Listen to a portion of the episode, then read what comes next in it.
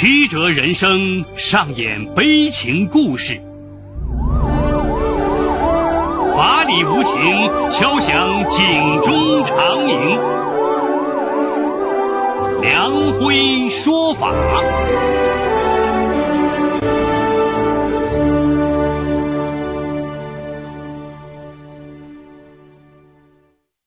梁辉说法由上海故事广播与现代家庭杂志社联合播出。好故事，好声音，听众朋友，大家好，我是梁辉，欢迎收听梁辉说法。今天我要给大家讲这么个故事，叫血刃被拐归来的儿子。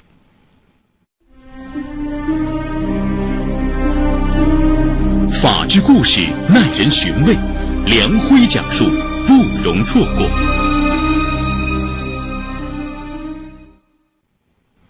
二零一三年十二月初的一天，成都一家房地产公司的张麦接到重庆公安局民警打来的电话，告知他与嘟嘟的亲子鉴定结果出来了，两人的 DNA 鉴定的吻合率为百分之九十九点九，也就是说，苦苦寻找了将近八年的儿子找到了。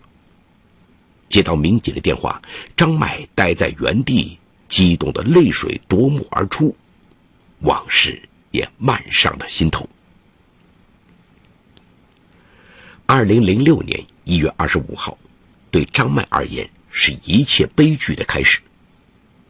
那天中午一点左右，张麦带着三岁的儿子嘟嘟来到成都火车站北，准备乘火车回达州老家过年。这天正值春运期间，火车北站附近熙熙攘攘，人来人往。张麦抱着儿子，兴冲冲地往车站走着。突然，一辆载着橘子的自行车晃晃悠悠地在张麦身边翻倒了，橘子洒了一地。这时，一个热情的中年妇女对张麦说：“小伙子，你去帮下那个人，我帮你看着娃娃。”见有好心人帮忙看孩子。热心快肠的张麦赶紧上去帮摔倒的小伙子捡橘子。可等他捡完橘子回头一看，却发现那个中年妇女已经走了。更让他魂飞魄散的是，刚刚还在原地等着他的儿子也不翼而飞，就连骑自行车的小伙子瞬间也没了踪影。张麦马上意识到大事不妙，他发了疯似的拨开人群去追赶儿子。可是哪里还有儿子的踪影？张麦赶紧报警，可火车站民警调取了火车站附近的监控，却始终没有看到中年妇女和骑自行车男子的踪影。张麦又和赶来的妻子陈丽娜在火车站、街道附近的荷花池、批发市场等地寻找，可是茫茫人海，哪里还有儿子嘟嘟的踪影？此后，张麦和妻子疯了一样的到处寻找，他们参加了很多民间的寻子组织的活动，经常去附近的城市、车站、路口、广场守着，拿着孩子的照片向路人打听。几年来，夫妻俩几乎跑遍了全国。二零零九年，都督已经失踪快四年了，在寻找无望的极度崩溃下。陈丽娜向张麦提出了离婚。儿子没有了，家也没有了，但是生活依然要继续。二零一一年，寻子无望的张麦与成都女孩李玲玲走入了婚姻，并且很快有了一个可爱的女儿圆圆。同年，因为工作能力出色，张麦所在的房地产公司提拔他为公司部门经理。然而，家庭的圆满、事业的成功，并没有让张麦真正的高兴起来。失踪的嘟嘟始终是张麦内心里不能言说的伤。二零一三年十一月初，就在嘟嘟失踪八年后，事情终于迎来了转机。张麦接到重庆警方打来的电话，通知他前往重庆做亲子鉴定。原来，二零一三年十月下旬，重庆警方抓获了几名人贩子，其中有一名女人贩子供述了八年前在成都火车北站抱走一个三岁大的男孩，最后通过下线转给了另一个人贩子的罪行。警方根据人贩子的交代，顺藤摸瓜，破获了拐卖、逼迫儿童行乞团伙，解救了一批被人贩子逼迫乞讨的孩子，其中就有张麦的儿子都督。这才有了之前的一幕。八年的时光，两千九百多个日夜的呼唤，当 DNA 鉴定确认都督就是自己的亲生骨肉时，张麦欣喜若狂。不顾一切的飞奔到重庆。然而，当他在派出所内看到都督的时候，他却迟疑着，迟迟不肯上前相认。眼前这个瘦骨嶙峋、还瘸着一只腿的男孩，果真是自己的儿子吗？当他听说都督当年被人贩子拐走之后，就被打瘸了双腿，被强迫带到广西等地乞讨时，张麦的心。就像被刀尖剜走了一般，他不禁泪如雨下，将嘟嘟搂在怀里。嘟嘟，爸爸带你回家。在与随后赶来的前妻陈丽娜商量后，张买征得妻子李玲玲的同意，将嘟嘟带回了成都的家中。他心里暗暗发誓，一定要给嘟嘟所有的爱，弥补这八年来他受的苦楚。为了让儿子能够好好适应家里的生活，张买特意嘱咐妻子李玲玲，将家里一间向阳的大房间为都督布置了出来。新的家具、新的玩具、新的书籍。李玲玲是个善良的女人，也百般照顾丈夫这个失而复得的孩子。圆圆有了玩伴，她逢人就说：“我也有哥哥了，以后哥哥会保护我。”然而，这一切的融洽并没有维持多久。常年的乞丐生活让都督几乎没有卫生这两个字的概念。刚开始吃饭的时候，从来不洗手。不仅如此，他还随地吐痰，大小便后不冲厕所，穿过的衣服随地乱扔，直接用袖子擦鼻涕。这些小的生活习惯本来不是大问题，可是李玲玲。是个有洁癖的人，在多次教导都督，却仍然我行我素后，李玲玲有些怨言了。每当妻子李玲玲皱着眉头打扫屋子的时候，张麦总是一脸尴尬道歉。想到都督之前的不幸遭遇，善良的李玲玲数次都忍了下来。都督身上的恶习还不止这些，让张麦更感到头疼的是，都督。竟然撒谎偷东西。有一次，趁着张麦去上班，嘟嘟骗李玲玲说下楼去玩没想到过了没多久，小区超市的老板怒气冲冲的找上门，说嘟嘟在超市里偷东西。接到电话的张麦着急赶回来，给超市老板又是赔钱又是道歉，并向他保证一定要好好教育嘟嘟。因为常年在外面乞讨，没有受过正常的教育的都督身上沾满了恶习，和张麦现在的这个家庭是那么的格格不入。三岁时候的记忆能有多少呢？尤其是一个经历了八年非人虐待的十一岁孩子，从地狱到天堂，这期间的巨大反差，让都督的心理也在渐渐的发生了变化。虽然我们无从还原这个可怜孩子的心理变化，但我们试图从日常的生活轨迹中还原嘟嘟的心路历程。二零一四年七月的一天早上，圆圆莫名其妙拉肚子，拉到快虚脱。看到圆圆痛苦的样子，嘟嘟竟然开心的哈哈大笑。嘟嘟的幸灾乐祸让李玲玲心生怀疑，她在嘟嘟房间里一通乱翻。结果在柜子里翻到了一包刚拆开的泻药。面对李玲玲的质问，嘟嘟冷漠的回答说：“谁让你们都围着他转？”嘟嘟的这个态度让张麦哑口无言。在张麦的追问下，嘟嘟交代：“所有的人都称圆圆聪明漂亮，可没有一个人夸过她一句。他心里不平衡，就跑到药店偷偷买了泻药。”想惩戒一下圆圆，都督的话让张迈有一些不是滋味。这个儿子他是打不得、骂不得，恨不能捧在手心里。他的父爱虽然迟到了八年，可自从都督回来后，他从未缺少过给他爱呀。为什么都督还要这样说呢？有了这一次的事件之后，李玲玲开始格外留意都督。直到有一天，李玲玲亲眼看到都督竟然在圆圆的水杯里吐口水，她冲过去一把揪住都督，哪知道却被张曼一把拦住。哎，千错万错，他都是我的儿子，又吃了这么多苦，遭了这么多罪，他还是个孩子呀。但这一次，李玲玲再不能容忍都督的行为了。圆圆也是你的亲生女儿啊，她要是有个三长两短，我也不活了。我的忍耐是有限度的，有我们母女就没有他。李玲玲愤怒的摔门，带着女儿回了娘家。面对乖张的儿子，愤怒的妻子，张迈陷入了两难。没想到的是，他记忆里那个乖巧可爱的好儿子。变成了现在这个浑身都是缺点的坏儿子。张迈多么想让时光倒退啊！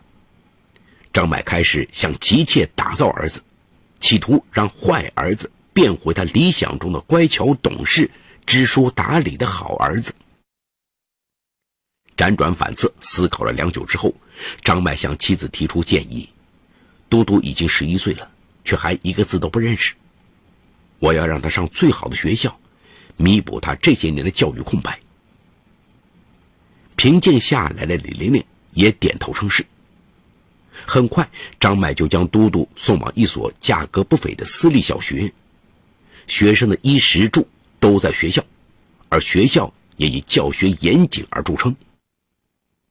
鉴于都督之前根本就没有接受过教育，一切都是空白，校方建议都督从一年级读起。就这样。二零一四年九月，都督成为了一名十一岁的一年级生。然而好景不长，开学半个月后，张迈暂时平静的生活又起波澜。都督的班主任一通电话将张迈叫到了学校，老师数落都督生活上邋里邋遢，总是欺负其他小朋友，还满口脏话。被老师教育后，完全没有悔改之意。还经常和老师顶嘴。张迈都快四十岁的人了，被老师批评的红了脸，但面对都督，张迈始终狠不下心来打骂，他只能语重心长的对都督说：“都督啊，你要在学校好好听话，啊，用功读书，将来才能学到本事啊。”没想到都督头一昂，大声回击说：“无所谓。”反正我会要饭，再不行就去偷，不会饿死。都督的话让张迈彻底无语，无奈之下，他只有给老师小心赔不是，希望老师严加管教都督。可是张迈的希望在一个月之后彻底变成了失望。原来都督在学校里依旧行为恶劣。因为经常和同学打架，班级里同学都很讨厌嘟嘟，喊他小瘸子。嘟嘟用铅笔戳喊他小瘸子的同学的脑袋，在老师严厉的批评后，嘟嘟又将一瓶墨水全部泼向了老师。攻击老师的行为发生后，校方经过审慎思考，决定将嘟嘟开除。这下张迈没辙了，家里。李玲玲不欢迎都督，学校也不收留都督。都督的未来究竟在哪里？一番深思熟虑后，张迈拨通了前妻陈丽娜的电话，希望前妻能够收留他，用母爱感化这个叛逆的孩子。前妻陈丽娜在和张迈离婚后，也组建了新的家庭，因为前夫反对接都督回家。不想激化矛盾的陈丽娜，只好隔三差五偷偷的跑过来看儿子。这次接到前夫的求助电话，陈丽娜不管前夫同意与否，强行将都督带回了家。但是没过多久，嘟嘟就又被陈丽娜丈夫送回了张麦的家里。原来嘟嘟在妈妈家依旧像原来一样乖张暴力，短短几天的时间里，竟然偷了家里好几千块钱，还将陈丽娜首饰偷偷拿出去卖掉。在被发现后，还和陈丽娜的丈夫动起手来，用水果刀将她的手臂划破。陈丽娜的丈夫实在是忍受不了，直接将嘟嘟送了回来。张麦彻底没有了办法。只能让都督在家里胡作非为。李玲玲多次和他争吵，原本安宁幸福的家庭彻底变得鸡犬不宁。渐渐的，都督开始夜不归宿，在外面和街上的混混一起偷鸡摸狗。张麦一次次到派出所、商户、受害者家里赔礼道歉。不到一年的时光里，张麦就为这个儿子筹出了白发。二零一四年十二月二十八号，圆圆发烧没上学，在家休息。恰巧李玲玲和张麦单位都忙，就让圆圆和嘟嘟两个人在家里玩。虽然张麦千交代万嘱咐嘟嘟好好照看妹妹，但一上午他还是心神不宁。好在兄妹俩居然相安无事，打了几个电话回去，嘟嘟都在自己的房间玩。下午四点刚过。张麦忙完单位的事情，就提前赶回了家。张麦刚一打开门，就听见卫生间传来圆圆喊救命的声音。他一个箭步冲进卫生间，看见嘟嘟死死地将圆圆的头按进澡盆里，圆圆的小脸已经涨得通红。你这个畜生，她是你的妹妹呀！从来舍不得打嘟嘟的张麦，狠狠一巴掌打在嘟嘟的脸上。嘟嘟顺势倒在洗手池边，头被洗手池磕破流血。我讨厌你和李玲玲，更讨厌他。他死了，你的钱就是我的了。有了钱，我就可以离开这里了。红色的鲜血顺着嘟嘟脸庞流了下来，张牙舞爪的嘟嘟就像讨债鬼那样让人生厌。随后赶回来的李玲玲。看到瑟瑟发抖的圆圆，明白过来了。她歇斯底里的对张麦下了最后通牒：这个家要么我和圆圆走，要么他走，没有商量的余地。张麦呆坐在地板上，这次他是彻彻底底对这个失而复得的儿子绝望。这种绝望，甚至已经超过了当初的漫漫寻子路。都督身上刻下了人贩子在他身上刻下的太多无法抹去的痕迹。八年的流浪之路，让他乖张暴力、刻薄自私。无论怎么打造，这些印记都不可能消失了。要妻子女儿，还是要儿子？要平静的生活，还是要无法预估的未来？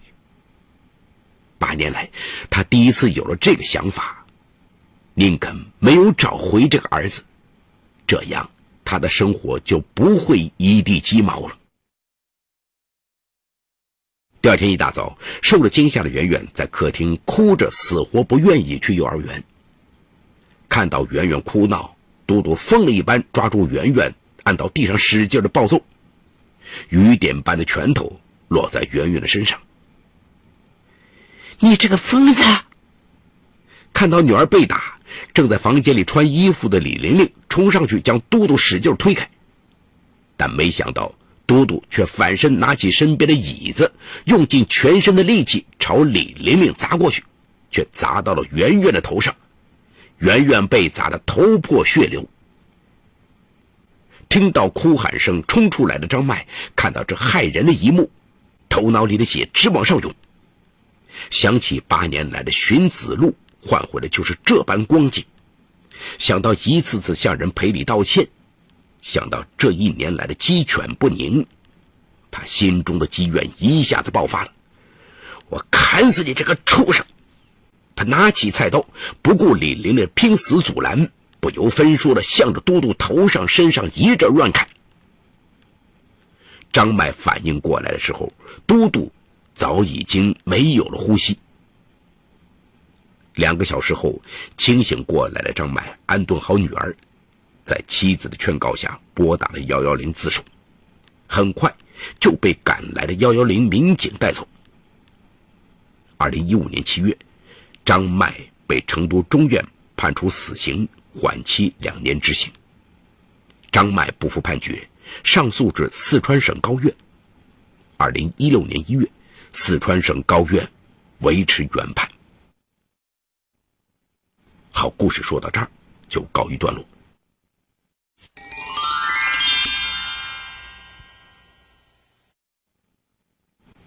看过陈可辛导演电影《亲爱的》听众朋友们，应该能够感受到，一个被拐儿童失而复得，对于寻找了多年孩子的父母来说，是件多么值得庆幸的事情。可是，孩子被解放、成功回归家庭，并不是结束，在日后的生活中，如何与孩子相处，与新家庭进行磨合，也是需要认真学习的。如果张麦当初求助于专业的心理辅导，对嘟嘟一步步感化、教育、挽救，慢慢来引导，或许结局会不一样。如今，张麦亲手砍死了自己的儿子，法院以故意杀人罪判处死刑，缓期两年执行。铁墙外，张麦的另一个孩子也会面临着父爱的缺少，令人唏嘘。人贩子是所有父母最痛恨的，为了钱不惜毁了整个家庭，毁了孩子的一生。可以说。他们做的是最没良心、最缺德的买卖。拐卖儿童犯罪历来是刑法打击的重点。根据刑法第二百四十条的规定，拐卖儿童的，处五年以上十年以下有期徒刑，并处罚金；有拐卖儿童三人以上、偷盗婴幼儿出卖等八种情形之一的，处十年以上有期徒刑或者无期徒刑，并处罚金或者没收财产。情节特别严重的，处死刑并处没收财产。二零一五年二月，最高法院公布了一批拐卖儿童犯罪典型案例，其中法院对收买被拐卖儿童的犯罪分子依法定罪判刑，再次向社会昭示，法律绝不容许任何买卖儿童行为。